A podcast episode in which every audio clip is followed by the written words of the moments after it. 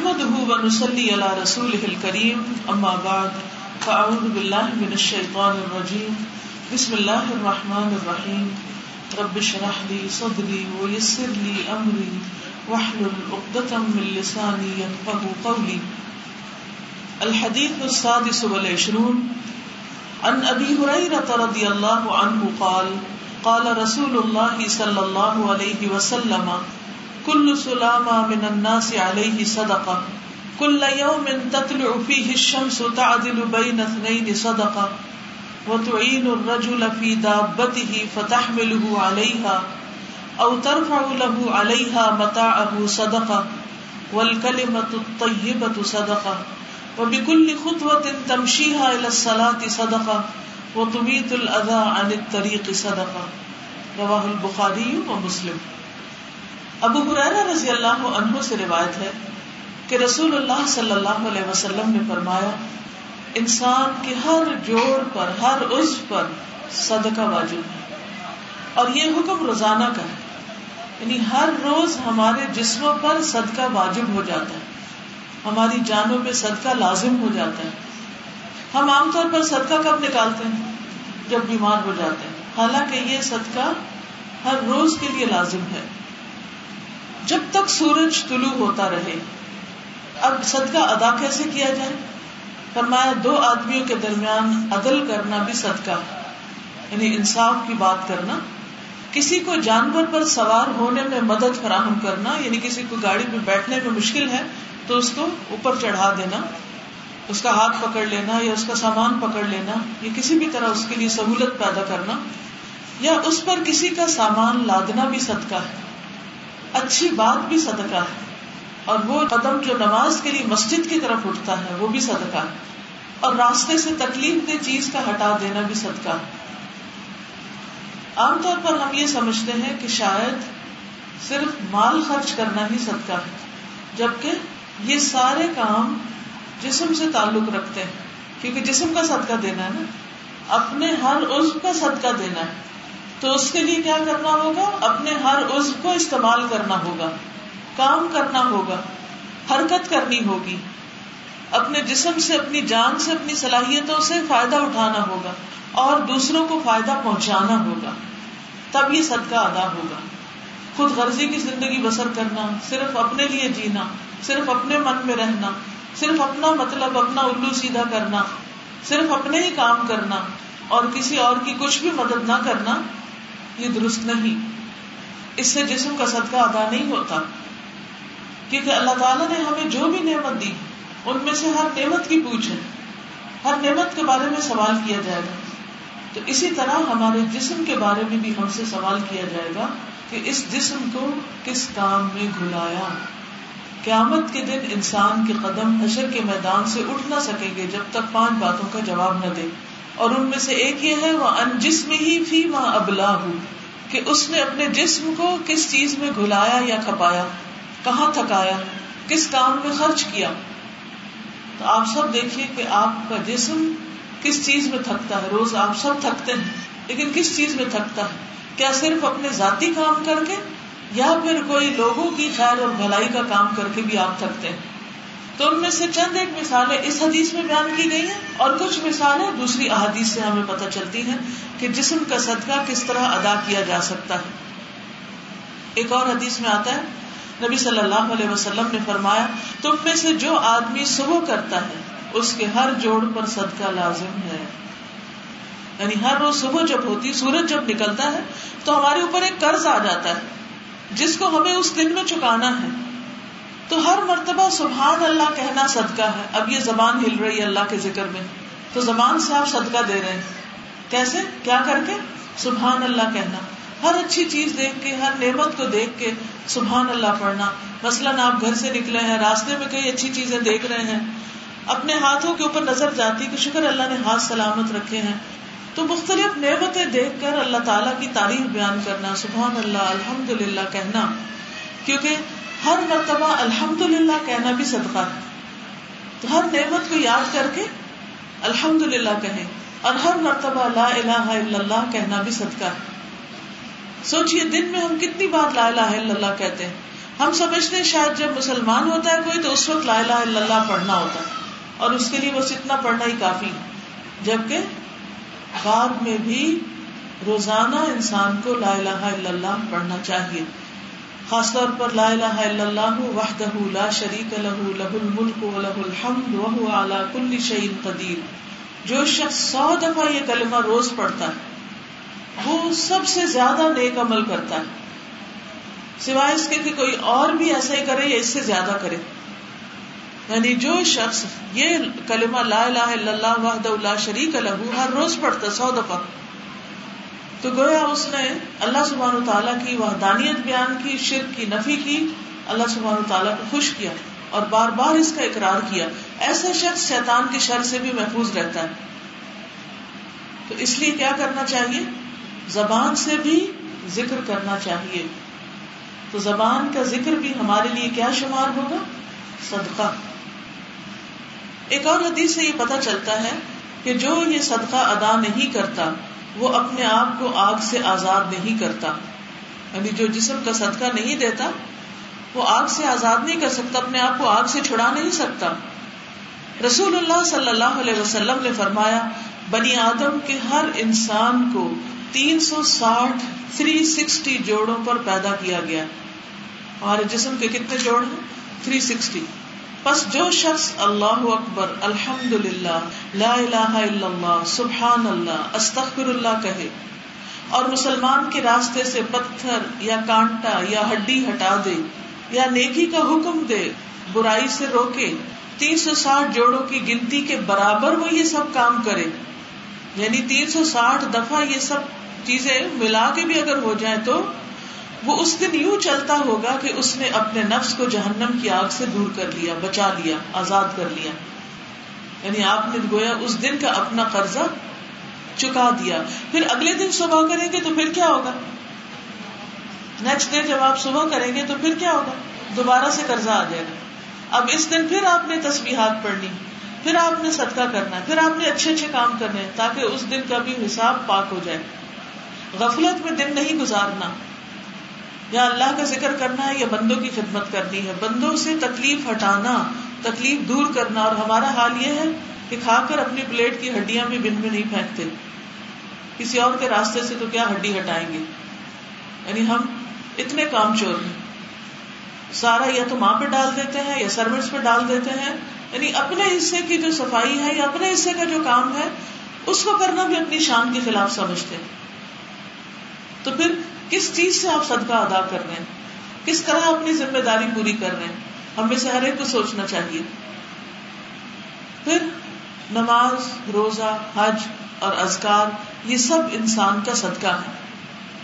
ابو الاسود ابدو علی کہتے ہیں کہ ہم ابو ذر رضی اللہ عنہ کے پاس تھے کہ انہوں نے کہا، صبح ہوتی ہے تو تمہارے ایک ایک کے جوڑ پر صدقہ لازم ہو چکا ہوتا ہے اور ہر روز ایسے ہوتا ہے۔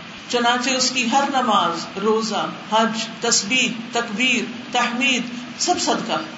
یعنی انسان اپنے آپ کو کسی نہ کسی کام میں لگائے رکھے۔ فالتو کی بیکار سوچوں میں بلتا رہے۔ اس نے کیا کر دیا؟ اس کا مقابلہ کیسے کرنا ہے؟ یہ کیا ہو گیا؟ اس طرح کی پریشان کن سوچے انسان کو سوائے نکما کرنے کے اور کچھ نہیں کرتے۔ اور زندگی کا تو ایک ایک دن جو ہیرو میں تولا جا سکتا ہے، بلکہ اس سے بھی قیمتی ہے۔ وہ انسان کے ہاتھ سے چھوٹتا چلا جا رہا ہے، گزرتا چلا جا رہا ہے اور یوں ہی زندگی فوت ہوتی چلی جا رہی یعنی ہم سب پارشلی فوت ہو رہے ہیں۔ ایک دن آئے گا تو کمپلیٹلی فوت ہو جائیں گے۔ دنیا سے چلے جائیں گے۔ تو اس سے پہلے کہ وہ دن آ جائے، ہمیں ہر روز کا جو ہمارا گھٹتا ہوا دن ہے، پگھلتا ہوا دن ہے، اس سے کچھ نہ کچھ کما لیں اور اس میں کچھ نہ کچھ حاصل کر لیں۔ پھر اسی طرح اللہ کے بندوں کو سلام کرنا، سلام میں پہل کرنا یہ بھی صدقہ ہے۔ نبی صلی اللہ علیہ وسلم نے جب صحابہ کو بتایا کہ ہر انسان کے ہر جوڑ پر صدقہ ہے یعنی صبح کے وقت واجب ہوتا ہے، تو مسلمانوں کو یہ بات بہت مشکل لگی کہ اتنے پیسے تو ہمارے پاس ہے نہیں کہ ہم تین سو ساٹھ روپے خرچ کریں یا تین سو ساٹھ کچھ چیزیں اللہ کے راستے میں دیں تو ہمارا بنے گا کیا؟ کیونکہ وہ ہر چیز کو سنجیدگی سے لیتے تھے، عمل کے لیے لیتے تھے۔ اور ہماری نیت صرف سننے کی یا سن کے دل بہلانے کی یا صرف دوسروں کو بتانے کی ہوتی ہے۔ اپنے عمل کی بات کم ہی سوچتے ہیں کہ ہم نے کیا کرنا ہے؟ کیونکہ اگر ہم سوچتے ہوتے تو ہمارے عمل میں تبدیلی آ چکی ہوئی ہمارا ہر دن پہلے سے زیادہ امپروومنٹ کی طرف ہوتا۔ لیکن جب ہماری شخصیت میں، ہمارے عمل میں، ہماری چال ڈھال میں، ہمارے طریقے میں کوئی امپروومنٹ نظر نہیں آتی، نہ ہماری گفتگو میں، تو پھر اس کا کیا مطلب ہے؟ کہ ہم نے گویا علم حاصل ہی نہیں کیا۔ ہم نے کچھ پایا ہی نہیں، کچھ سیکھا ہی نہیں۔ کیونکہ اگر سیکھتے تو وہ نظر آتا۔ وہ چیزیں ہم کر رہے ہوتے تو اس لیے بہت ضروری ہے کہ کسی کو بتانے سے پہلے خود اپنے اندر وہ چیز لائیں۔ ورنہ کیا ہوگا؟ وہ بتایا ہوا بھی خلاف حجت بن جائے گا۔ وہ بھی الٹا پڑ جائے گا۔ تو یہ سب کچھ کیا ہے؟ اس نیت سے سنے کہ مجھے کرنا ہے، یہ میرے لیے ہے۔ اور پھر اپنا محاسبہ بھی کریں، اپنا جائزہ بھی لیں کہ کیا میری زندگی میں یہ چیزیں شامل ہو بھی رہی ہے کہ نہیں ہو رہی۔ تو بہرحال جب نبی صلی اللہ علیہ وسلم نے یہ حدیث بتائی تو صحابہ کو پریشانی ہوئی کہ یہ کریں گے کیسے؟ کوئی بھی آ کے کہے، آپ کو جی آپ مقروض ہو چکے ہیں اور یہ قرضہ ہر روز بڑھ رہا ہے، تو آپ کی پریشانی کا عالم کیا ہوگا؟ کہ میں اس قرضے کو کیسے چکاؤں، کیسے اتاروں؟ تو اس صورت میں کیا ہوگا پھر؟ آپ فکر کریں گے، آپ کو پریکٹیکلی کچھ کرنے کی فکر کریں کہ میں کچھ کروں تو میرا قرضہ اتر جائے، میں اس بوجھ تلے نہ دب جاؤں۔ تو ہمیں بھی ایسے ہی سننا چاہیے اس حدیث کو جیسے صحابہ نے سنا، اور ویسے ہی فکر لگانی چاہیے جیسے صحابہ نے لگائی۔ تو آپ صلی اللہ علیہ وسلم نے ان کو فرمایا کہ بندوں کو سلام کرنا بھی صدقہ ہے۔ یعنی ایک طرف ذکر کرنا اور دوسرا یہ کہ بعض اوقات کیا ہوتا ہے کہ آپ لوگوں میں ہوتے ہیں، اس وقت آپ ذکر کم کر پاتے ہیں۔ کیونکہ کوئی آپ سے کچھ پوچھ رہا ہے، کوئی کچھ پوچھ رہا ہے، ذکر پر اتنی کانسنٹریشن نہیں ہوتی۔ تو ایسی صورت میں انسان کو پھر کیا کرنا چاہیے کہ جب لوگوں کے بیچ میں ہو تو لوگوں کی خدمت میں لگ جائے۔ سب سے آسان خدمت کیا ہے کہ ان کو سلام کرے اور اس بات کو عادت بنا لینا چاہیے کہ صبح اٹھتے ہی اپنے سب گھر والوں کو سلام کرے ایک دوسرے کو سلام کرے جس گھر میں یہ عادت ہو کہ صبح اٹھ کر چھوٹے بڑوں کو، بڑے چھوٹوں کو ہر طرف سلام کی آواز آ رہی ہو، تو آپ دیکھیے کہ اس پر کتنی رحمتیں اور برکتیں ہوں۔ گی اس دن کا آغاز پورے گھرانے کے لیے سلامتی کے ساتھ ہوگا۔ اور جس میں نحوست کے مارے اٹھے اور کوئی کسی کی شکل نہ دیکھنا چاہے تو وہاں پر کیا رحمت آئے گی۔ پھر اسی طرح پانی کا گھونٹ پلانا۔ اب پہلا کیا تھا کہ جب آپ اکیلے ہیں، اللہ کا ذکر کریں اور جب آپ لوگوں میں ہیں تو ان کی خدمت کریں۔ کیونکہ خدمت میں عظمت ہے۔ کسی انسان کی بڑائی کسی کے دل میں آ نہیں سکتی جب تک وہ دوسروں کی خدمت نہ کرے۔ اور اس کے لیے انسان اپنی نگاہوں سے یہ دیکھے کہ دوسرے کو کس چیز کی ضرورت ہے۔ اور پھر آگے بڑھے تو پانی کا گھوٹ پلانا بھی صدقہ ہے۔ نبی صلی اللہ علیہ وسلم نے فرمایا، آدم کے بیٹے کے کل تین سو ساٹھ جوڑ یا ہڈیاں ہوتی ہیں۔ ہر روز ہر جوڑ کی طرف سے صدقہ ادا کرنا لازم ہوتا ہے۔ ہر اچھی بات صدقہ ہے۔ آدمی کا اپنے بھائی کی مدد کرنا صدقہ ہے۔ پانی کا ایک گھونٹ پلانا بھی صدقہ ہے۔ اور بعض اوقات ہم اس میں بھی بخل کر جاتے ہیں۔ مثلاً پانی اگر کم ہو، یا صرف اپنی بوتل ہو اور ہمیں پتا چل جائے کہ کسی اور کو بھی ضرورت ہے، تو بعض اوقات لوگ نگاہ ہی نہیں ملاتے کہ ہمیں دینا نہ پڑ جائے ہم سے نہ کوئی مانگ لے، ہمارے گھر سے نہ کوئی لے لے آ کے تو شیطان جو ہے، وہ انسان کو فکر کی دھمکی دیتا ہے فکر سے ڈراتا ہے، خوف دلاتا ہے کہ تمہارا کیا بنے گا۔ اس لیے وہ دوسروں کے ساتھ شیئر نہیں کرنے دیتا۔ تو یہ خود غرضی بھی شیطان کی طرف سے ہوتی کہ انسان صرف اپنا فائدہ سوچے اور باقی سب کو بھول جائے۔ تو یہاں پر کیا پتا چلتا ہے کہ انسان کا کسی کو چھوٹا سا فائدہ پہنچانا یعنی ایک گھوٹ دینا، وہ بھی صدقہ ہے۔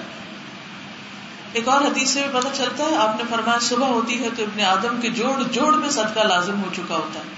چنانچہ اس کا اپنے ملنے والوں کو سلام کرنا صدقہ ہے، نیکی کا حکم دینا صدقہ ہے۔ برائی سے روکنا صدقہ ہے۔ راستے سے ازیت والی چیز دور کرنا صدقہ ہے۔ اپنی اہلیہ سے ہم بستر ہونا صدقہ ہے۔ یعنی بیوی کے ساتھ محبت کرنا، بیوی کا خیال کرنا، اس کی ضرورت پوری کرنا اور اس کو ٹائم دینا، یہ بھی صدقہ ہے۔ اور ان سب سے چاشت کی دو رکتیں کفایت کرتی ہیں۔ یعنی اگر آپ سارے کام نہیں بھی کر پا رہے کسی وجہ سے آپ بیمار ہیں یا کوئی اور آپ کی بہت مصروفیت ہے، چھوٹے چھوٹے بچے ہیں انہیں کے ساتھ دن گزر جاتے کیونکہ ہر وقت سب کے حالات ایک جیسے نہیں ہوتے۔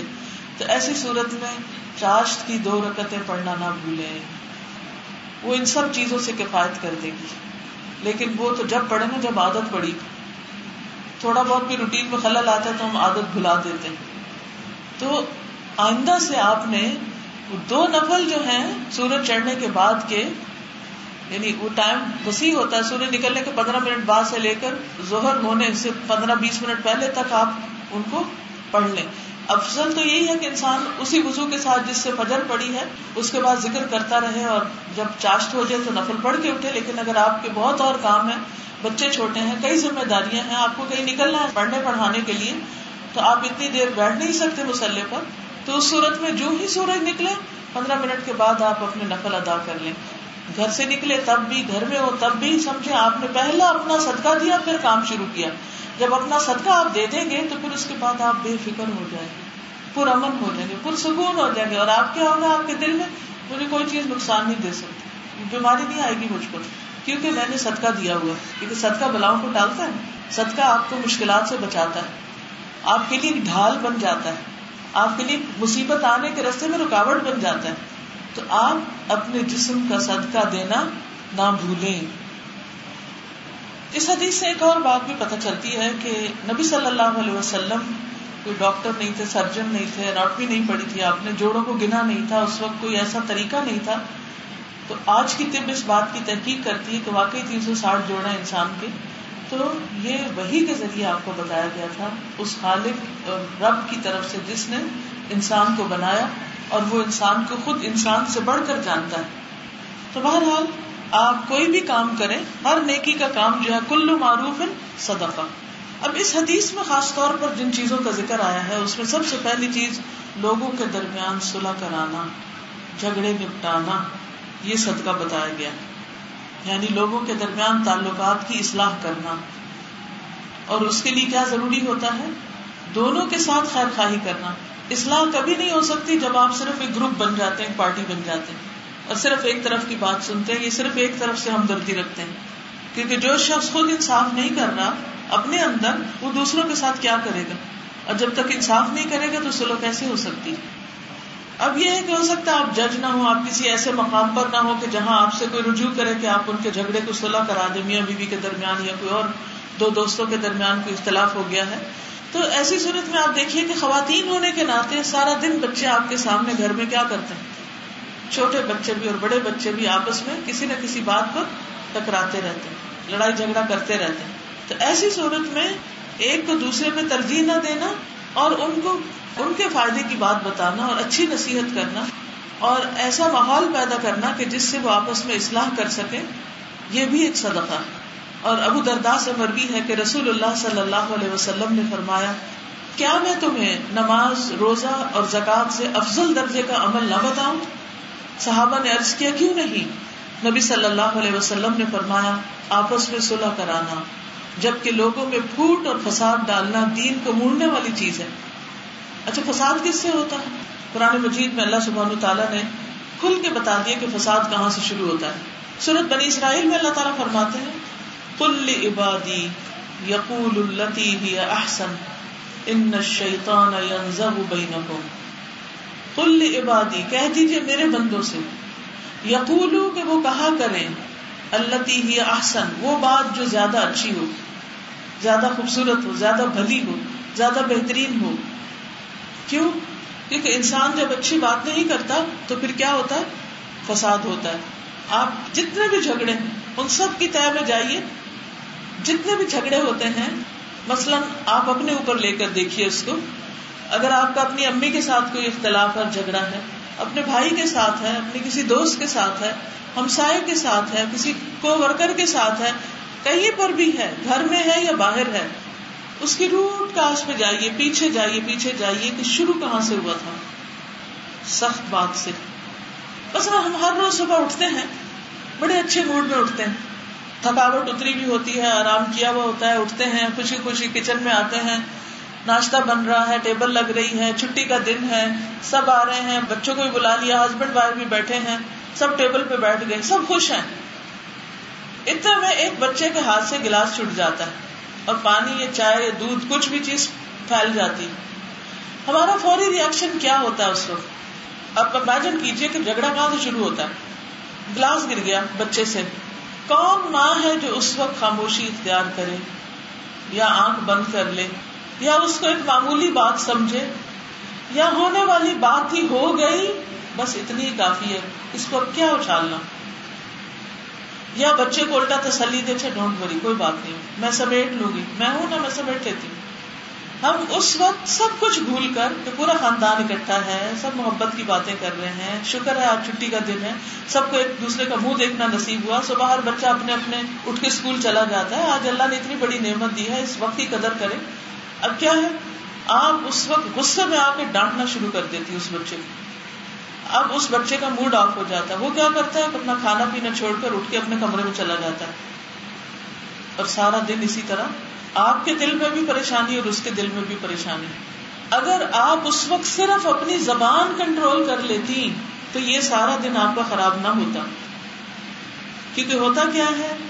ایک جملہ، ایک لفظ ایک بات جو ہم غصے میں نکالتے ہیں، صرف اس وقت اندر کی آگ جو شیطان کی طرف سے ڈالی گئی ہوتی ہے، اس کو ٹھنڈا کرنے کے لیے تو آپ دیکھیے جب وہ آگ باہر نکلتی ہے اور پھیلتی ہے تو کیا کیا نہیں جلا دیتی؟ کہاں کہاں تک اس کے اثرات نہیں جاتے پھر؟ کیا ہوا؟ دودھ ہی تھا نا؟ اللہ نے نصیب میں نہیں لکھا تھا، اس نے گرنا ہی تھا وہ گر گیا، کوئی بات نہیں۔ برتن ہے ٹوٹنے کے لیے بنا نا، کون سا برتن ہمیشہ سدا باقی رہتا ہے؟ سب برتن ٹوٹتے ہیں، سبھی ٹوٹ جاتے ہیں۔ کیا آپ کی نانی کا سیٹ پڑا ہوا ابھی تک جو وہ استعمال کرتی تھی؟ کہاں گیا وہ؟ آپ کی امی کا وہ بھی کہیں ادھر ادھر ہو گیا، آپ کا بھی ہو جائے گا۔ سو وٹ بچے کا دل زیادہ قیمتی۔ اور بعض اوقات بعض خواتین تو یہ بھی لحاظ نہیں کرتی، اگر شوہر سے کچھ ہوگا تو اس کے ساتھ بھی بدتمیزی شروع کر دیں گے بچوں کے سامنے۔ اللہ نے مرد کو ہم پر کبام بنایا اور اس کی عزت لازم ہے۔ جو عورت اپنے شوہر کی عزت نہیں کرتی، وہ کبھی بھی سکھ نہیں پا سکتی۔ اس کا کوئی مقام نہیں ہوتا، نہ بچوں کی نظر میں ہوتا، نہ شوہر کی نظر میں، نہ سسرال کی۔ اور اسی طرح اگر شوہر بدتمیزی کرتا ہے بد اخلاقی کرتا ہے، تو اس کی بھی قدر و عزت بچے کے دل سے، آس پاس کے جو سروٹس ہوتے ہیں، اور لوگ ہوتے ہیں گھر میں، سب کے دل سے نکل جاتی یہ کس قسم کا انسان ہے؟ اس کو معاملہ ہی نہیں کرنا آتا اوپر سے کوئی نہ بھی بولے، لیکن دل میں تو ایک رائے قائم ہو جاتی ہے۔ تو کیا تھا؟ اگر ہم چوٹ لگنے پر زبان روک لیتے، کوئی اتنی بڑی بات تھی۔ تھوڑی دیر کی بات تھی نا، بس گزر جاتی، طوفان ٹل جاتا، اس کے بعد سب سکون ہو جاتا۔ آپ کے چیخنے چلانے سے، بدتمیزی کرنے سے نہ دودھ واپس آ سکتا ہے نہ گلاس واپس آ سکتا ہے، اور نہ ہی بچے کی تربیت ہو سکتی۔ زیادہ سے زیادہ آپ اس کو کیا کہہ سکتے کہ بیٹے، جب کھانا کھاؤ تو گلاس کنارے پہ رکھنے کی بجائے اپنے الٹے ہاتھ رکھ لو تاکہ دائیں ہاتھ سے جسے کھانا لے رہے ہیں، دے رہے ٹکرا کے کوئی چیز گر نہ جائے یا جو بھی کوئی وجہ ہوئی ہے، اس کو بتا دی جائے۔ کیونکہ شیطان اس وقت جب دیکھتا ہے نا کہ سارے پیار محبت سے بیٹھے ہیں، تو جل جاتا ہے۔ صبح کے وقت ابلیس جو ہے، وہ اپنے لشکر بھیجتا ہے تاکہ لوگوں کے درمیان فساد ڈلوائیں، فتنے ڈالیں۔ اور سب سے زیادہ وہ اس سے راضی ہوتا ہے جو سب سے زیادہ فتنے ڈال کے آتا ہے لوگوں میں۔ سب سے زیادہ لڑائیاں ڈال کے آتا ہے۔ اور وہ شوہر بیوی کے درمیان، بہن بھائیوں کے درمیان، خون کے رشتوں کے درمیان کہ جنت میں قاطع رحم داخل ہی نہیں ہوگا۔ جو رشتوں کو کاٹے، وہ جنت میں نہیں جائے گا۔ لیکن کس طرح شیطان نے بہکایا ہوا، لوگوں کو اپنے قابو میں کیا ہوا، خبردار جو تم اپنے رشتے دار سے صلاح کرو، خبردار جو تم اس سے بات کرو۔ اور کئی تعویلیں کر کے مطمئن کیا ہوا۔ ہے اور اگر کوئی کوشش بھی کرے صلاح کرانے کی تو اس کو موقع ہی نہیں دیتے بات ہی نہیں کرنے دیتے۔ اور یہ گھر گھر کا مسئلہ ہے۔ ہم نے اپنا کیا مستقبل سوچا ہوا ہے؟ ہم اپنے لیے کیا چاہتے ہیں کل مرنے کے بعد؟ کہ ہماری قبر میں کیا ہو؟ تو وہی ہوگا جو ہمارا عمل ہوگا۔ اور پھر ہم بہانا کیا کرتے ہیں؟ یا وجہ کیا بتاتے ہیں کہ ان کا بڑا قصور ہے؟ ہوگا ضرور قصور قصور کے بغیر تو معاملے نہیں خراب ہوتے۔ لیکن آپ کا بھی تو کچھ ہوگا۔ صرف ایک طرف کا تو نہیں ہوگا۔ ہاں ایک طرف کا زیادہ، ایک طرف کا کم بھی ہو سکتا ہے، لیکن رشتے داروں سے وقتی طور پر اگر کوئی ناراضگی ہو بھی جائے تو لانگ ٹرم تعلقات ٹائز کو کٹ نہیں کرنا چاہیے۔ بہرحال، اب صلح کرانا صدقہ ہے۔ جبکہ لوگوں میں پھوٹ اور فساد ڈالنا دین کو موڑنے والی چیز ہے۔ وہاں سے تو دین ہی رخصت ہو جاتا ہے۔ ظاہر ہے کہ جب آپ اپنے شوہر کی عزت نہیں کریں گی، جب آپ اپنے سروینٹ کے ساتھ انسانوں جیسا برتاؤ نہیں کریں گی، جب اپنے بچوں کے ساتھ آپ ہیوملٹی کے ساتھ ہمبلنس کے ساتھ بات نہیں کریں گی، کیا آپ ان کو دین سکھا سکتے ہیں؟ کیا آپ ان کو دین بتا سکتے ہیں، پڑھا سکتے ہیں؟ کبھی بھی نہیں۔ اور اگر آپ زبردستی لیکچر دینے کی کوشش بھی کریں گے نا، تو اپنے کان بند کر لیں گے۔ آپ کے انگارے اگلنے والے منہ سے تبلیغ نہیں ہوا کرتی۔ اس کے لیے تو بڑا بڑا صبر کرنا پڑتا ہے۔ نبی صلی اللہ علیہ وسلم نے مکہ میں اور مدینہ میں، مکہ میں مشرقین اور مدینہ میں منافقین، دونوں ہی آپ کے خلاف باتیں کرتے تھے۔ آپ پر الزام تراشیاں کرتے تھے۔ لیکن کہیں ایک کوئی روایت بتائیے کہ آپ نے کسی ایک کا بھی جواب دیا ہو۔ ایک کبھی کبھی جواب دیا ہو، کبھی نہیں دیا۔ کیونکہ وہ زبان وہی بیان کرتی تھی، قرآن سنانے والی تھی۔ تو جو زبان قرآن سناتی ہے وہ گالیاں دینے والی زبان نہیں ہوتی۔ وہ فضول باتیں کرنے والی زبان نہیں ہوتی۔ وہ منہ توڑ جواب دینے والی نہیں ہوتی۔ کیونکہ ہم کہتے ہیں تو منہ توڑ جواب دیے وہ تانے دینے والی زبان نہیں ہوتی۔ تانا کیا ہوتا ہے کہ کسی کو اس کا ماضی کا ایب یاد کرا تم نے یہ بھی کیا، تم نے یہ بھی کیا، تم نے یہ بھی کیا۔ کیا یہ زبان تبلیغ کرے گی؟ کیا اس تبلیغ میں کچھ اثر ہوگا؟ اس میں کوئی برکت ہوگی؟ وہ آپ کی نسلوں تک خیر جائے گی پھر۔ وہ آپ کے لیے صدقہ جاریہ بنیں گے۔ اگر وقتی طور پر وہ کچھ سن بھی لیں تو اثر نہیں لیں گے۔ وہ پھلے پھولے گا نہیں باغ۔ تو اگر آپ نے خود قرآن پڑھ لیا ہے اور آپ چاہتے ہیں کہ آپ کے بچے اور آپ کا خاندان اور آپ کے شوہر اور آپ کے سسرال اور آپ کا محلہ سمر جائیں، سدھر جائیں اور آپ کے لیے ستیہ جاریہ بنے، تو اس کے لیے آپ کو اپنی زبان پر کنٹرول کرنا ہوگا۔ غصے کو کنٹرول کرنا ہوگا۔ نرمی سے بات کرنی ہوگی۔ دوسروں کے قصور معاف کرنے ہوں گے۔ پھر اسی طرح نبی صلی اللہ علیہ وسلم نے حضرت ابو ایوب انصاری سے کہا، کیا میں تمہیں ایک تجارت کے بارے میں نہ بتاؤں؟ انہوں نے کہا، کیوں نہیں؟ آپ نے فرمایا، جب لوگوں میں جھگڑا فساد ہو تو صلح کرا دو، جب وہ آپس میں ایک دوسرے سے دور ہو جائیں تو انہیں قریب کرا دو۔ یعنی جب دوریاں بڑھنے لگے تو انہیں ایک دوسرے کے قریب کر دو۔ پھر صلح کے بارے میں ایک اور حدیث بھی آتی ہے۔ سہل بن سعد کہتے ہیں کہ بنو امر بن اوف میں آپس میں کچھ تکرار ہو گئی، کوئی بحث چھڑ گئی۔ تو نبی صلی اللہ علیہ وسلم اپنے کئی صحابہ کو ساتھ لے کر ان کے یہاں ان میں صلح کرانے کے لیے گئے۔ اور نماز کا وقت ہو گیا لیکن آپ تشریف نہ لا سکے۔ یعنی آپ کی نماز میں تاخیر ہو گئی، وہ صلح کراتے کراتے۔ تو اس سے کیا پتا چلتا ہے؟ اس کام کی اہمیت پتا چلتی۔ صلح کرانے کی اہمیت پتا چلتی کہ بڑے بڑے دینی فرائض اور بڑے بڑے دینی کام جو ہیں وہ اس وقت بڑے نہیں رہتے، اس وقت جھگڑا فساد دور کرنا سب سے بڑا کام ہو جاتا ہے۔ پھر اسی طرح نبی صلی اللہ علیہ وسلم اپنے قیمتی وقت میں سے صلاح کرانے کے لیے وقت نکالا کرتے تھے۔ ابو تمیما اپنی قوم کے ایک شخص سے روایت کرتے ہیں کہ میں نبی صلی اللہ علیہ وسلم کو تلاش کرنے کے لیے نکلا تو آپ کو نہ پا کر ایک جگہ بیٹھ گیا۔ اتنے میں چند لوگ آئے، نبی صلی اللہ علیہ وسلم بھی انہیں میں سے تھے۔ میں آپ کو نہیں پہچانتا تھا یعنی پہلی دفعہ دیکھ رہا تھا۔ تو آپ ان لوگوں کے درمیان صلح کرا رہے تھے۔ پھر اسی طرح سہل بن سعد کہتے ہیں کہ قبا کے لوگوں نے آپس میں جھگڑا کیا۔ یعنی اس زمانے میں بھی لوگوں کے درمیان جھگڑے ہو جایا کرتے تھے اور وہ تو بہت جھگڑالو قوم تھی اور بہت جنگجو قوم تھی۔ ان لوگوں کے اندر امن پیدا کرنا ایک بہت ہی مشکل کام تھا۔ لیکن آپ صلی اللہ علیہ وسلم نے اس کے لیے خصوصی کوششیں کی۔ تو آپ کو جب پتا چلا کہ اہل قبا آپس میں لڑ پڑے ہیں، تو آپ صلی اللہ علیہ وسلم نے فوراً اٹھے اور فرمایا، چلو ہم ان کے درمیان صلح کرائیں، جا کے اس معاملے کو ختم کریں۔ تو دن میں اگر کوئی ایسا موقع ملے کہ لوگوں کے درمیان صلح کرانے کی بات ہو، تو ایسا کرنا بھی آپ کا صدقہ ہے۔ آپ کا صدقہ ہے کیا مطلب؟ یعنی اللہ تعالیٰ آپ کے گھر کو سلامت رکھے گا۔ اللہ تعالیٰ آپ کے اندر کے جھگڑوں کو ختم کر دے گا۔ یعنی جب آپ کسی کے ساتھ اچھا معاملہ کرتے ہیں، تو اللہ تعالیٰ آپ کی حفاظت کرتا ہے۔ یعنی ہر انسان کا ایک امتحان ہوتا ہے۔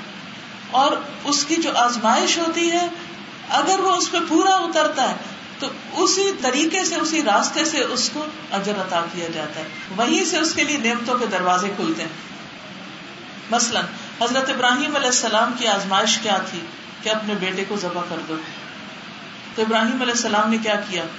پڑھا آپ نے واقعہ؟ کیا کیا تھا انہوں نے؟ خواب میں دیکھا تھا اور بیٹے سے بات کر لی فوراً، تو بیٹے نے کہا بالکل ٹھیک ہے۔ آپ نے اللہ کا حکم ماننا، میں حاضر۔ بیٹے کا بھی امتحان تھا۔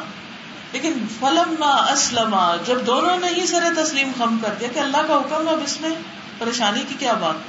و للجبین اور انہیں پیشانی کے بل بیٹے کو لٹا دیا۔ آنکھوں پہ پٹی باندھ لی۔ ونا دینا ہوں ابراہیم ہم نے پکارا کہ اے ابراہیم، قد صدقت الرؤیا تم نے خواب سچا کر دکھایا۔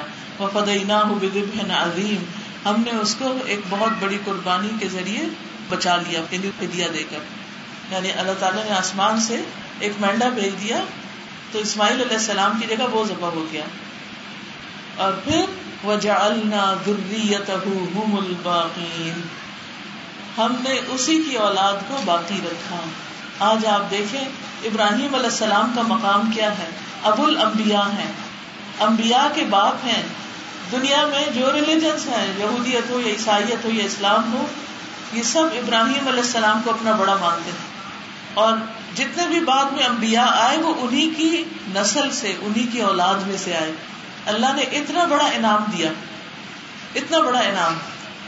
تو جس شخص سے جس چیز کی قربانی لی جاتی ہے، اگر وہ اس پر صبر کرتا ہے اور اس کو اللہ کے حوالے کر دیتا ہے اور اس کو قبول کر لیتا ہے، تو ایسی صورت میں اللہ تعالیٰ اسی راستے سے اس کو بیسٹ اپرچونٹی دیتا ہے اور بیسٹ اجر عطا کرتا ہے۔ کیونکہ بعض اوقات ہم امتحان کو ایکسپٹ نہیں کرتے، ہم کہتے نو نو، یہ تو ہم کر ہی نہیں سکتے۔ اسی طرح یوسف علیہ السلام کو بہت سی آزمائشوں سے گزرنا پڑا۔ کس طرح انہوں نے اپنے بھائیوں کو معاف کیا؟ کس طرح ان کو جیل میں بھیجا گیا؟ کس طرح جیل میں کئی سال رہے اور اس پر صبر کیا اور پھر اللہ نے مصر کی حکومت عطا کر دی۔ یہ ان کے صبر کا نتیجہ تھا۔ تو امتحان پر صبر کرنا اور اللہ سبحان تعالیٰ سے اجر پانا، کیونکہ اس کا انعام اللہ تعالیٰ دیتا ہے۔ جب ہم رب کے لیے صبر کرتے ہیں تو رب انعام دیتا ہے۔ اور جب ہم بندوں کی خاطر اچھا بندے کیا کہیں گے؟ تو پھر اللہ تعالیٰ بندوں ہی کے حوالے کر دیتا ہے۔ تو جان کا صدقہ کیا ہے؟ جان کی حفاظت، ٹھیک ہے؟ پھر اسی طرح جان کے صدقے میں سواری میں کسی کی مدد کرنا، جس کو سوار ہونے کی طاقت نہ ہو۔ پہلے زمانے میں لوگ گھوڑے پہ بیٹھتے تھے، اونٹ پہ بیٹھتے تھے، اس پہ چڑھنا ہی ایک مسئلہ تھا۔ تو اس صورت میں اس کے لیے آسانی پیدا کرنا یہ بھی صدقہ۔ اسی طرح آج جیسے لوگ بوڑھے ہو جاتے ہیں یا بیمار ہوتے ہیں یا سیڑھی نہیں چڑھ سکتے یا گاڑی پہ نہیں چڑھ سکتے تو ہاتھ پکڑ کے چڑھا دینا یا ہاتھ پکڑ کے اتار دینا، یہ بھی کیا ہے؟ یہ بھی صدقہ ہے۔ پھر اسی طرح کسی کا سامان اٹھا لینا، اس سامان کو لاد دینا، یہ بھی صدقہ ہے۔ رسول اللہ صلی اللہ علیہ وسلم نے فرمایا، جو اپنے بھائی کی مدد میں لگا رہتا ہے، اللہ اس کی مدد میں لگا رہتا ہے۔ جو کسی کی مدد میں لگا رہتا ہے، اللہ تعالیٰ اس کی مدد میں لگا رہتا ہے۔ کیا آپ نہیں چاہتے کہ اللہ تعالیٰ آپ کی مدد فرمائے؟ جب آپ کسی کے لیے فیسلٹیشن کریں گے، جب کسی کے لیے آسانی کریں گے، جب کسی کی مشکل دور کریں گے، جب کسی کے لیے تکلیف اور کمپلیکیشن ہٹا دیں گے۔ لیکن افسوس یہ کہ ہمارا کلچر کیا ہے؟ دوسروں کے لیے زندگی دوبھر کر دو، زندگی مشکل کر دو، دوسروں کے لیے روڑے اٹکاؤ۔ تو جو کسی کے لیے روڑے اٹکاتا ہے اس کے اپنے راستے میں آ جاتے ہیں۔ جو کسی کے لیے گڑا کھودتا ہے، خود اس میں گرتا ہے۔ جو کسی کے لیے برا چاہتا ہے، خود اس کا شکار ہوتا ہے۔ اور وائس ورسا، جب کوئی کسی کے لیے اچھا کرتا ہے، تو اللہ تعالیٰ اسی راستے سے اس کے لیے اچھائی کرتے مثلاً آپ بیمار ہیں تو آپ کیا کریں؟ بیماری کے علاج کے لیے کیا کریں؟ کسی اور بیمار کی مدد کر دیں، اس کی دوائی کے پیسے دے دیں، اس کے علاج کے پیسے دے دیں، اس کی عیادت کر لیں، تو کیا ہوگا؟ آپ کے لیے اللہ تعالیٰ آسانی کرو مثلاً بازو کا ایسا ہوتا ہے نا کہ جیسے آپ ہاسپٹل میں جاتے ہیں، تو وہاں آپ کو ایسے مریض نظر آ جاتے ہیں کہ جو اپنے علاج کے پیسے ادا نہیں کر سکتے اور آپ کے پاس پیسے ہوتے ہیں۔ تو اس وقت کیا کرنا چاہیے؟ صرف اپنے مریض کو نہیں دیکھنا چاہیے، دوسرے مریضوں کو بھی دیکھ لینا چاہیے۔ تو اللہ تعالیٰ اس صدقے کی برکت سے آپ کی بیماری دور کر دے گا، ہلکی کر دے گا۔ جس چیز میں، یاد رکھیے، جس چیز میں آپ آسانی چاہتے ہیں، اس قسم کی چیز میں دوسروں کے لیے آسانی کر دیں گے۔ یاد رہے گی بات جس معاملے میں آپ اپنے لیے آسانی چاہتے ہیں، اس قسم کے کسی دوسرے کے معاملے کو آسان کر دیں۔ اس کے لیے مشکل نہ پیدا کریں، اس کی مدد کریں۔ اور اب اس لیے مدد کرنے میں انسان کو تکلیف ہوتی ہے، کبھی مال لگانا پڑتا ہے، کبھی جان لگانی پڑتی ہے، کبھی وقت لگانا پڑتا ہے، کبھی عقل کھپانی پڑتی ہے، کیونکہ کسی کی مدد کرنا آسان تو نہیں ہوتا۔ کچھ نہ کچھ تو آپ کو کرنا ہی پڑے گا۔ اب آپ اپنے مسائل سوچیے کہ کوئی ہے آپ کی زندگی میں؟ ہمارے استاد کہا کرتے تھے، اگر آپ کا بچہ کھانا نہیں کھاتا، کسی غریب کے بچے کو کھانا کھلائیے، آپ کا بچہ خود کھانا کھانے لگے گا، پھر آپ کو اس کے پیچھے دوڑنا نہیں پڑے گا۔ لیکن ہمیں کوئی اور کسی کا بچہ کہاں سے یاد ہو؟ ہمیں تو اپنا ہی نظر آتا ہے۔ تو ہم اسی کو کھلانے کے پیچھے بھاگتے ہیں۔ آپ چاہتے ہیں آپ کی بیٹی کی ڈلیوری آسان ہو جائے، آپ کسی غریب کی بیٹی کے لیے کچھ کھانے پینے، کچھ علاج معالجے کا بندوبست کر دیں۔ چلے جائیں کسی ایسے ہاسپٹل میں، کسی ایسے وارڈ میں جہاں ایسے مریض ہو وہاں جا کے کچھ صدقہ کرائیں۔ ان کے لیے آسانی کرنے آپ دیکھیں آپ کے لیے کتنی آسانی ہوتی۔ اگر آپ چاہتے ہیں آپ کے بچے دین پڑھ جائیں، تو آپ دوسروں کے بچے پڑھانے کی فکر کریں۔ بہت سی مائیں صرف اپنے بچوں کا تو خوب خیال رکھتی، لیکن وہ نہیں سوچتی کہ ان کے ساتھ پلنے والے دوسرے بچے جن کی ماں کو اتنے دین کا نہیں پتا، وہ کس رخ پہ جا رہے ہیں، وہ کس طرح بگڑ رہے تو کیا میں اپنے بچے کو بگڑے ہوئے معاشرے میں چھوڑوں گی؟ تو اس کے اثرات تو ظاہر ہے آپ ہی کے بچے پر آئیں گے، کیسے بچائیں گے بچ نہیں سکتا وہ۔ جس رنگ میں آپ نے ڈالا وہ تو چڑھ کے رہے گا۔ ہاں اس رنگ کو بدلنے کی کوشش کریں گے تو دوسروں کا بھی بھلا ہوگا، آپ کا بھی ہوگا۔ تو یہ تو چند مثالیں میں نے آپ کو دی، لیکن آپ اپنے طور پر اور مثالیں سوچ سکتے ہیں۔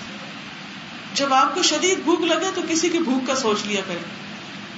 تو پتہ نہیں ان کے اوپر کیا گزر رہی ہوگی۔ تو جس جس چیز میں آپ آسانی چاہتے ہیں، وہ چیز دوسروں کے لیے آسان کر دیں۔ سمپل سا فارمولا۔ کیونکہ اللہ کا وعدہ ہے، جو کسی کی مدد کرے گا، اللہ اس کی مدد کرے گا۔ نبی صلی اللہ علیہ وسلم نے فرمایا، جس نے کسی مسلمان سے دنیا کا ایک دکھ دور کیا، اللہ عز و جل اس سے قیامت کے روز کا ایک دکھ دور کرے گا۔ اور جس نے کسی مشکل میں پڑے شخص کی آسانی کی، اللہ اس کے لیے دنیا اور آخرت میں آسانی پیدا کر دے گا۔ اور اللہ عز و جل اس وقت تک بندے کی مدد میں رہتا ہے، جب تک بندہ اپنے بھائی کی مدد میں رہتا ہے۔ پھر یہ بھی ہے کہ اس طرح کا صدقہ انسان کو اللہ کا محبوب بنا دیتا ہے، اللہ کا پیارا بنا دیتا ہے۔ کیا آپ کا دل چاہتا ہے اللہ آپ سے محبت کرے؟ کیونکہ ہم سب یہ تو بڑا دعویٰ کرتے ہیں کہ ہم اللہ سے محبت کرتے ہیں۔ اور دوسرا بندہ یہ کہتا ہے، مجھے اللہ سے بڑی محبت ہے۔ تو یہ تو کوئی بڑی بات نہیں، سبھی دعویٰ کرتے ہیں۔ لیکن بات یہ ہے کہ کیا اللہ بھی آپ سے محبت کرتا تو وہ کون سے کام ہوں؟ وہ کون سے طریقے ہوں؟ وہ کون سی چیزیں ہوں کہ جس کی وجہ سے ہم اللہ کی محبت کے قابل بن جائیں؟ پہلے سوچ لیجیے واقعی آپ چاہتے بھی ہیں؟ اور کتنا چاہتے ہیں؟ کیونکہ سچے ہوں گے تو تبھی اس حدیث پہ عمل کریں۔ جب اللہ کی محبت ملتی ہے تو کیا ملتا ہے؟ سبھی کچھ مل جاتا ہے۔ پھر انسان کسی بھی چیز سے محروم نہیں ہوتا۔ آپ کہیں میں تو ایسے کام کرتی ہوں جس سے اللہ کی محبت حاصل ہوتی ہے، لیکن میں تو لوگوں پہ بہت خرچ کرتی ہوں مگر میری آمدنی میں تو کوئی اضافہ نہیں ہو۔ نہیں، ہو سکتا روپے پیسے میں اضافہ نہ ہو، لیکن جو دل کا ٹھنڈک اور سکون اور خوشی میں اضافہ ہوا ہے، اور کسی وقت ہو سکتا ہے کہ مال کا بھی ایسا دروازہ کوئی کھول دے کہ آپ سوچ بھی نہ سکتے عبداللہ بن عمر کہتے ہیں، ایک آدمی نبی صلی اللہ علیہ وسلم کے پاس آیا اور کہا، اے اللہ کے رسول صلی اللہ علیہ وسلم کون سے لوگ اللہ تعالیٰ کو زیادہ محبوب ہیں؟ کون اللہ کے بہت پیارے ہیں؟ اور کون سے اعمال اللہ کو بہت پیارے ہیں؟ کیا کام اللہ کو کرنا اچھا لگتا ہے؟ رسول اللہ صلی اللہ علیہ وسلم نے فرمایا، وہ لوگ اللہ تعالیٰ کو زیادہ محبوب ہیں جو دوسرے لوگوں کے لیے سب سے زیادہ فائدہ مند ہو ہر وقت دوسروں کو فائدہ پہنچانے کی سوچیں کہ کس کے ساتھ کیا بھلائی کر سکتے اور یہ نہیں کہ زندگی میں کبھی ایک دفعہ بھلائی کر لی تو کیا میں نے سب کے ساتھ کر لی؟ آج کے دن میں نے کس کے ساتھ کیا بھلائی کی؟ کس کو کیا فائدہ پہنچایا؟ تو چھوٹے چھوٹے نیکی کے کام خوش ہو کے کریں۔ کام چور نہ ہو کام چور ہونا ذلت کا باعث ہے۔ آپ کی قدر و قیمت میں کوئی اضافہ نہیں کرے گا۔ خود غرض ہونے سے آپ لوگوں سے دور ہو جائیں گے۔ تو سب سے زیادہ اللہ کا محبوب کون ہے؟ جو سب سے زیادہ دوسروں کو فائدہ پہنچاتا ہے یعنی جو سب سے زیادہ خود فائدہ اٹھاتا ہے۔ اور اللہ تعالیٰ کو سب سے زیادہ پسندیدہ اعمال یہ ہے مسلمان کا اپنے بھائی کو خوش کر دینا، اس سے کسی تکلیف کو دور کرنا، اس کا قرضہ ادا کر دینا، اسے کھانا کھلانا۔ پھر فرمایا، مجھے اپنے کسی بھائی کی ضرورت پوری کرنے کے لیے، اس کے ساتھ چلنا، اس کے ساتھ جانا۔ مسجد نبی میں ایک ماہ کے اعتکاب سے زیادہ محبوب یعنی آپ کو مثلاً ایک مہینے کا ویزا ملے اور آپ ایک مہینہ مسجد کے اندر بیٹھ کے مدینہ میں عبادت کر کے آئے اس سے زیادہ پیارا تھا نبی صلی اللہ علیہ وسلم کو کہ کسی مصیبت میں پڑے انسان کے ساتھ جا کر مل کے اس کی مصیبت کو آسان کر دیا جائے۔ اس کی حاجت پوری کرنے کے لیے اس کے ساتھ جایا جائے۔ کیونکہ بعض کام ایسے ہوتے ہیں کہ جس میں انسان گھبرا رہا ہوتا ہے کہ پتہ نہیں کیسے کروں گا انسان اس کے لیے سہولت پیدا کر دے فرمایا، جس نے اپنے غزب کو روک لیا، غصے کو روک لیا، اللہ تعالیٰ اس کی خامیوں پر پردہ ڈال دے گا۔ یعنی اس کے اندر جو ایپ ہوں گے، غلطیاں ہوں گی، وہ چھپ جائیں گی۔ اور جو شخص اپنے غصے کو نافذ کرنے کی طاقت کے باوجود یعنی غصہ نکال سکتا تھا، تو غصے کو نکالنے کی طاقت کے باوجود اگر اس کو کنٹرول کر لیتا ہے، نہیں غصہ نکالتا تو اللہ تعالیٰ قیامت کے دن اس کے دل کو امیدوں سے بھر دیں گے۔ یعنی اس دن اس کو خوشی ہوگی کہ مجھے امید ہے کہ میں پاس ہو جاؤں گا اس دن۔ مجھے امید ہے کہ اللہ تعالیٰ مجھے جنت میں بھیج دے۔ یعنی اس سے خوف دور ہو جائے گا۔ جو اپنے بھائی کے ساتھ اس کی ضرورت پوری کرنے کے لیے چلا، اللہ تعالیٰ اس کو اس دن ثابت قدم رکھے گا جس دن قدم ڈگمگا جائیں گے۔ تو سوچئے، ہم کس کس کی کیا مدد کر سکتے ہیں؟ کس کے لیے کون سی آسانی پیدا کر سکتے ہیں؟ کس کے لیے کون سی مشکل دور کر سکتے ہیں؟ نبی صلی اللہ علیہ وسلم نے فرمایا، مومن کو خوش کرنا، اس کا قرض ادا کرنا، اس کی ضرورت پوری کرنا، اس سے کسی مصیبت کو دور کرنا افضل اعمال میں سے ہے۔ راستہ دکھانا بھی صدقہ ہے۔ نابینا کے ساتھ چلنا بھی صدقہ ہے۔ اپنے ڈول سے کسی کے ڈول میں پانی ڈال دینا بھی صدقہ ہے۔ معمولی چیزوں سے کسی کی مدد کرنا، جیسے رسی تسما وغیرہ دینا، کوئی شاپر چاہیے کسی کو، بعض اوقات کسی کو اینویلپ چاہیے ہوتا ہے، کسی کو پین چاہیے ہوتا ہے۔ چھوٹی چھوٹی چیزیں۔ ان کو دوسروں کے ساتھ فوراً فوراً شیئر کرنا، فوراً مدد کے لیے آگے بڑھنا، یہ سب چیزیں صدقہ میں آتی۔ پھر زمین میں اجنبی سمجھے جانے والوں سے ان سے محبت کا مظاہرہ کرنا۔ یعنی آپ کی مجلس میں کوئی ایسا شخص ہے مثلاً بازو کا ایسا ہوتا ہے نا جیسے آپ برانچ میں ہیں، تو کوئی نیا شخص آتا ہے، وہ گھبرایا ہوتا ہے کہ پتہ نہیں یہاں اندر جا سکتے ہیں، نہیں، کیسے لوگ ہیں، کیا کر رہے ہیں۔ کلاس میں آتا ہے تو گھبراتے ہیں کہ اچھا یہ سب تو اتنا کچھ پڑھ چکے ہیں۔ تو آپ کا کیا کام ہے؟ آپ فوراً اٹھے یا اس کو خود ویلکم کریں، اس کا خوف دور کریں، اس کی وحشت دور کریں، اس کی مدد کریں، اس کو ہیلپ آفر کریں کہ آپ کو کسی قسم کی کوئی مدد چاہیے تو میں حاضر ہوں۔ تو یہ بھی بہترین سکتا ہے۔ یہ سارے اعمال وہ ہیں جن سے انسان اللہ کا محبوب بن جاتا ہے۔ اسی طرح کسی کی وحشت اور تنہائی دور کرنا، کوئی خوف محسوس کر رہا ہو تو اس کا خوف دور کرنا۔ اور اس کے برعکس جو شخص مدد نہ کرے، اس کے اوپر سختی بھی ہے۔ یہ نہیں کہ صرف مدد کرنے والے کے لیے آسانی ہے اور اس کے لیے خوشی ہے اور اس کے لیے اللہ کی محبت ہے۔ اگر کوئی نہیں کرے گا تو اس کی پکڑ بھی ہے۔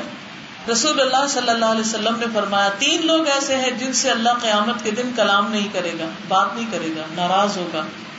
نہ ان کی طرف دیکھے گا، نہ ان کو گناہوں سے پاک کرے گا اور ان کے لیے دردناک عذاب ہوگا۔ ان میں سے ایک وہ شخص ہے جس کے پاس ضرورت سے زیادہ پانی تھا اور وہ مسافروں کو نہیں پلاتا تھا۔ ساتھ کے مسافر پیاسے تھے، لیکن وہ اپنا پانی کسی سے شیئر نہیں کرتا تھا، صرف اپنے لیے رکھتا تھا۔ اب کبھی آپ ٹرین میں جا رہے ہو یا بس پہ جا رہے ہو تو بازو کا ایسا تھا کوئی چھوٹا بچہ ہلکان ہوتا ہے، رو رہا ہوتا ہے، اسے پیاس لگی ہوتی ہے ماں کے پاس پانی نہیں، آپ کے پاس ہے، آپ خود آفر کر دیں۔ اور اگر آپ یہ کہیں کہ میں کیوں دوں؟ میں ہی کیوں؟ کیوں نہیں لے کر آئی؟ لے کر آتی؟ یہ کیسی ماں ہے؟ ایسا ویسا؟ یہ اس وقت یہ باتیں کرنے کا اس وقت کسی انسان کی ضرورت دیکھنے کی ہے۔ کہ وہ کس مشکل میں؟ اس کو میں کیسے دور کر سکتا؟ ہوں اور ایک اور روایت میں ہے، اللہ تعالیٰ اس سے فرمائے گا، آج میں تجھ پر اپنا فضل نہیں کروں گا۔ جس طرح تو نے اپنے فضل کو روک رکھا تھا، جس کو تیرے ہاتھوں نے نہیں بنایا تھا یعنی پانی تو نے نہیں بنایا تھا، میں نے بھیجا تھا، اور تو دوسروں کو نہیں دیتا تھا۔ اسی طرح کسی کو غلط رستے پہ ڈال دینا مس لیڈ کرنا، اس پر بھی لانت کی گئی۔ جیسے نابینا لوگ، اور نابینا میں ایک تو ہے نا کہ جو بائی برتھ یا ویسے آنکھوں کے نابینا ہے اور کچھ لوگ ایسے تھے جو علم نہ ہونے کی وجہ سے نابینا ہے یعنی ان کے پاس علم نہیں، سمجھ نہیں، عقل نہیں۔ اور آپ کو اس چیز کا پتا ہے، تو آپ اس کو غلط گائڈ کر دیتے ہیں تاکہ وہ پھنس جائے آگے جا کر، مصیبت میں پڑ جائے۔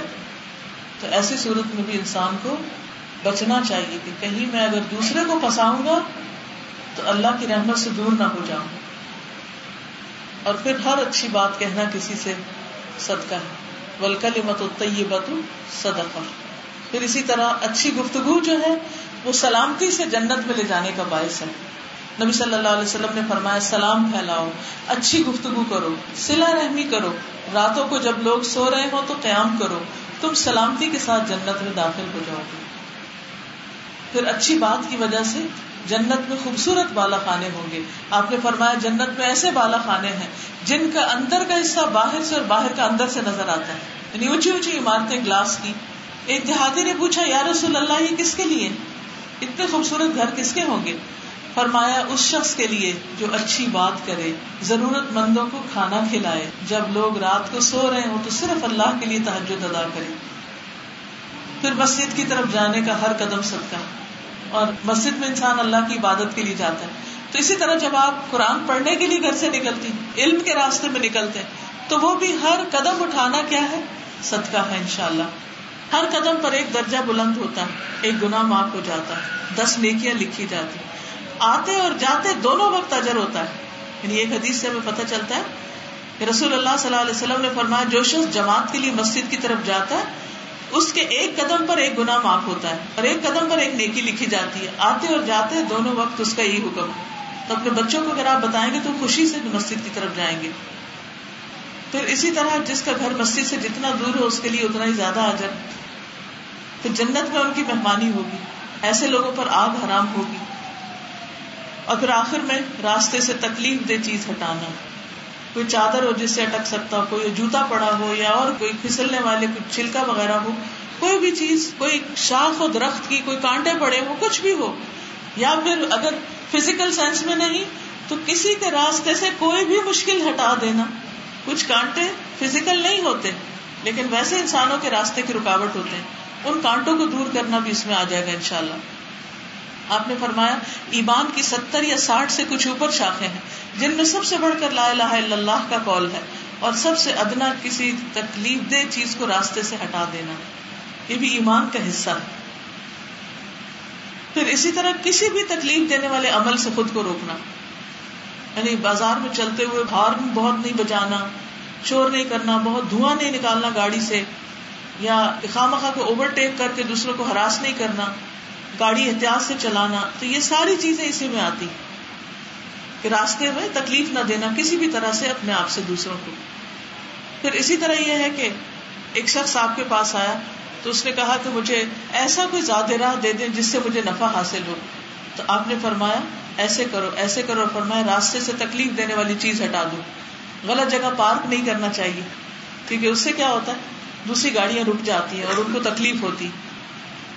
ایک شخص نے راستے سے کانٹوں بھری تہ نہیں ہٹا دی۔ تو اللہ سبحانہ تعالیٰ نے اس کا یہ عمل قبول کر لیا اور اس وجہ سے صرف اس کو جنت میں داخل کر دیا۔ تو ہمیں نہیں پتا کہ ہم کسی کی کون سی تکلیف دور کریں گے تو اللہ تعالیٰ ہمارے گناہ معاف کر دے گا۔ پھر راستے میں گندگی نہیں پھیلانی چاہیے۔ گھر کا کوڑا کر کر گڑی میں نہیں پھینک دینا چاہیے۔ راستے میں گاڑی میں جاتے ہوئے کیلا کھا کے باہر چھلکا نہیں پھینک دینا چاہیے۔ کاغذ نہیں پھینکنے چاہیے۔ کوئی بھی گندگی باہر گلیوں بازاروں میں نہیں پھینکنی چاہیے۔ رسول اللہ صلی اللہ علیہ وسلم نے فرمایا، جس نے مسلمانوں کو ان کے راستے میں تکلیف پہنچائی، اس پر لانت واجب ہو گئی۔ یعنی راستوں میں گندگی پھیلانا لانت واجب کرنے والی چیز ہے۔ رسول اللہ صلی اللہ علیہ وسلم نے فرمایا، دو لانت کرنے والے کاموں سے بچو۔ صحابہ نے پوچھا، وہ کون سے کام ہیں؟ آپ نے فرمایا، کسی گزرگاہ میں یا سایہ دار درخت کے نیچے قزائے حاجت کرنا۔ پھر اسی طرح آپ صلی اللہ علیہ وسلم نے مانوی فساد کو بھی دور کرنے کا اجر بتایا۔ آپ نے فرمایا، اجنبیوں کے لیے بشارت ہے، خوشخبری ہے۔ کسی نے پوچھا، وہ کون ہے؟ آپ نے فرمایا، جو لوگوں کے فساد پھیلانے کے زمانے میں اسلام کا کام کرے۔ جب اور لوگ فساد پھیلا رہے ہوں تو وہ لوگوں کے ذہن کو، سوچ کو، طریقوں کو درست کرے۔ تو اوور آل مجموعی طور پر خلاصہ کرنے سے پہلے اس حدیث کو ایک دفعہ عربی میں سناؤں گی، آپ غور سے سنیے، خود توجہ کیجیے اور پھر اس کے بعد خلاصہ کیجیے۔ فرض الإصلاح بين الناس والعدل بينهم وإعانتهم. كل سلامة من الناس عليه صدقة. كل يوم تطلع فيه الشمس. تعدل بين اثنين صدقة. وتعين الرجل في دابته فتحمله عليها أو ترفع له عليها متاعه صدقة والكلمة الطيبة صدقة وبكل خطوة تمشيها إلى الصلاة صدقة وتميط الأذى عن الطريق صدقة تو آپ نے اس حدیث سے کیا سیکھا؟ اچھا باید ابھی یہ کتاب ایک ورک بک کے طور پہ چھاپی گئی، جس میں نوٹس لکھنے کی جگہ بھی ہے، آپ اپنے بچوں کو بھی پڑھنے میں لگا سکتے ہیں۔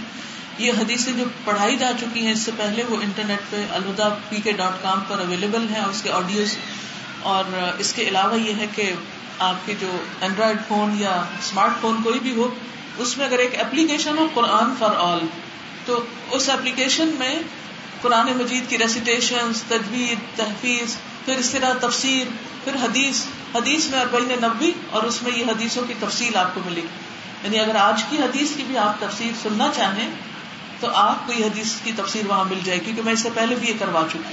اب اس کو بھی ڈال دیا جائے۔ تو فون کے اوپر بھی آپ سن سکتے ہیں۔ اور میموری کارڈ بھی ملتے ہیں، ان پہ بھی سن سکتے ہیں۔ اور ڈاؤن لوڈ بھی کر سکتے ہیں انٹرنیٹ سے اپنے کمپیوٹر پہ، اس پہ بھی سن سکتے ہیں۔